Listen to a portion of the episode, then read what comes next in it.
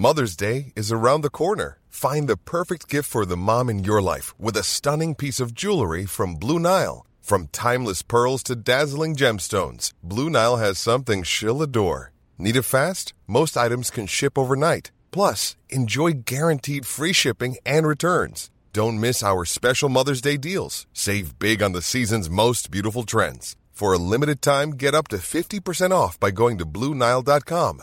That's Bluenile.com. Planning for your next trip? Elevate your travel style with Quince. Quince has all the jet setting essentials you'll want for your next getaway, like European linen, premium luggage options, buttery soft Italian leather bags, and so much more. And it's all priced at 50 to 80% less than similar brands. Plus, Quince only works with factories that use safe and ethical manufacturing practices. Pack your bags with high-quality essentials you'll be wearing for vacations to come with Quince. Go to quince.com slash trip for free shipping and 365-day returns. On the line, we're joined this morning by the political editors of the two morning papers in Northern Ireland. There's, of course, John Manley from the Irish News and Sam McBride from the News Letter. John, talk to you first. How you doing? Good morning. Good morning, Peter. How you doing? John, you're running a piece this morning on, on the front of the Irish News on growing optimism uh, that the, the talks, which are said to reconvene again on Monday, there's actually the potential that we might that might lead to a functioning executive. Can you give us a bit more on the mood music that you're hearing, John? I don't think anybody's going on the record at this stage.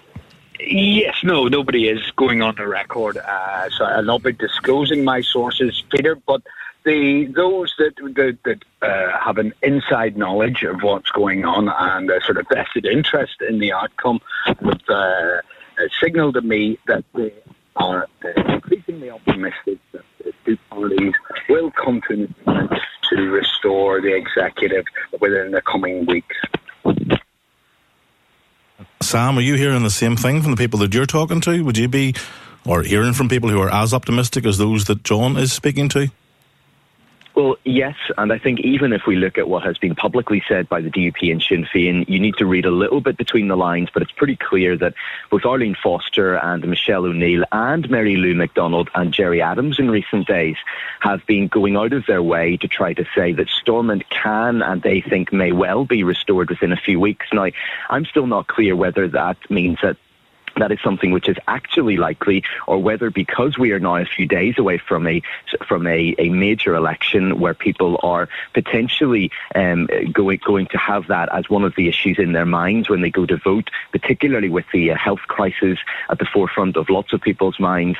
Is this a defensive move by the two big parties to try to say, actually, you can vote for us and Stormont will come back anyway? Um, certainly, the DUP in particular, and to a lesser extent, Sinn Féin have been trying to harness the sort of public um, uh, sense that they want Stormont back, such as that exists among some people at least, um, to their cause. So rather than people protesting against the parties which are um, which are mainly responsible for Stormont not being there, they're trying um, in a in a pretty bold move, I think, to to try to um, really harness that energy to their cause and to get people to vote for them rather than against them. And we've a bit of a history of long drawn out into the night talks happening in the mouth of Christmas. Are we likely to see something like that happening again, or, or is that is that putting the cart before the horse? John? I think I think that, that certainly we, we are heading into a talks process um, after this election happens. However, one of the uncertainties about this is who the Secretary of State will be. Julian Smith is the person who has called those talks. The current Secretary of State will he be reappointed by Boris Johnson? There's lots of speculation that he may not. So that may be a um, a fly in the ointment before we even get the talks process started. If we've got a completely new figure who doesn't know much about this place, we we we we understand that this this is obviously a very complex situation. It's taken Julian Smith several months to get his feet under the table. Um, if he is taken out, I think that that immediately makes it less likely. However, at, at the heart of this, this is a deal between the DUP and Sinn Féin. Fundamentally, it is about issues like the Irish language, like the petition of concern, like the um, like the wider reform of Stormont. If they want to do the deal, they have a fair idea of whether they whether they can do that and sell that or not. Last year they tried to do the deal. We all know that um, the uh, DUP leadership, in particular Arlene Ford, Foster couldn't sell that to their own party, yes. um, and so therefore that was something that, that, that, that fell apart very quickly. If they think they can sell it, clearly these two parties, in principle, want to get back in. Yeah, and, and John, Sam are quite rightly saying it's a, it's a deal between the DUP and Sinn Féin. We've heard lots of allegations and counter allegations over the last 40 hours, 48 hours in particular, to do with the, the pay parity for the health service, of who knew what, and who did what, and who was allowed to sign off what, and who voted what, and who was shown what. But in reality, it, if it's just the DUP and Sinn Féin, will any deal stick if they don't have Ulster Unionists and SDLP and Alliance on board? Well, I, I, know that both the DUP and Sinn Féin would want uh, the, the, the other smaller parties in the executive. So there's there's greater, they're spreading the collective responsibility. But as, Sam noted as well about the governance issues, and I suppose alongside that, going in tandem with that, there needs to be a change in attitude, especially when it comes to tackling issues like health.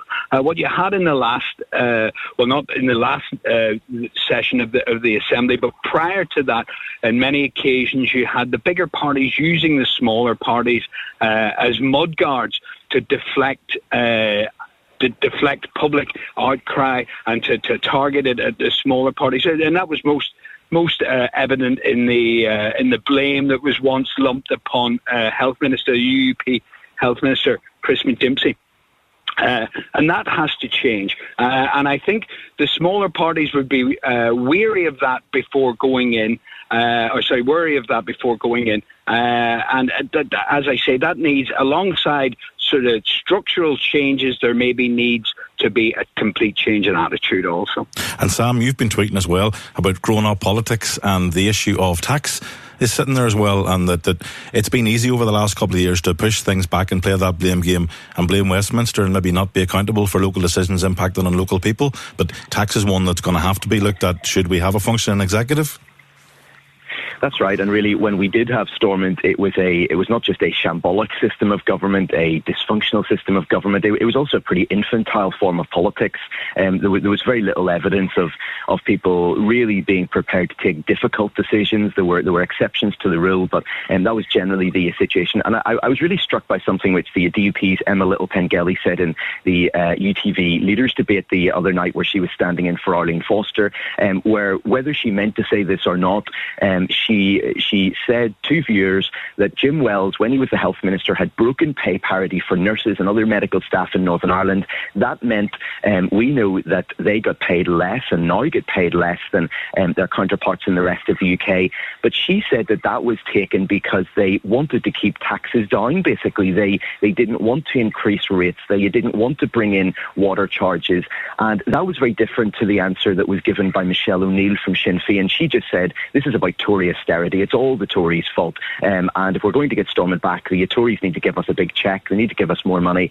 And I think that if, if that is genuinely where where the lines are still um, sitting between those two parties, where they are split on on the, this issue, that is that is that is not really um, something which augurs well for Stormont coming back on a, on a sounder footing. If it's simply about going to London, after all that we know about RHI, after all that we know about this culture of free money, this lack of ability to, to take responsibility for their decisions, if it's simply about going to London with a begging bowl, I mean, that is not going to get Stormont back, I think, in a way that is going to be radically different to what went before. And can I ask both of you? Obviously, we're talking about Monday, but before Monday, we've got Thursday and a Friday. You both be expecting a long night with the count. Not as long as usual. At least you're getting on with it, I think, you know. So uh, we should know the. Yes, it will be a long night, but at least I, I would imagine we'll know the results in the morning, which is no, which uh, in the past hasn't been the case.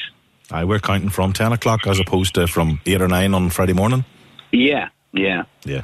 And Sam, you the same? You'll be up all night crunching the numbers? I will, um, and I think we, we, we will all, I think, be eagerly anticipating the exit poll at 10 o'clock. That will give us the first sense of the national picture. Of course, that was a very dramatic moment in the last general election. Um, the DUP in particular, but to a lesser extent, if the SDLP get one or two MPs elected, Alliance, anybody else who, who might be in Parliament um, after this election, they'll be looking at that very carefully. Do they have any influence, or really is it back to what we normally have with Northern Ireland? Our MPs sitting on the backbenches, not really being at the heart of things. John John and Sam, thanks very much, and I'm sure we'll be talking to you through the week. All the best, guys. Good morning. Thanks, Peter.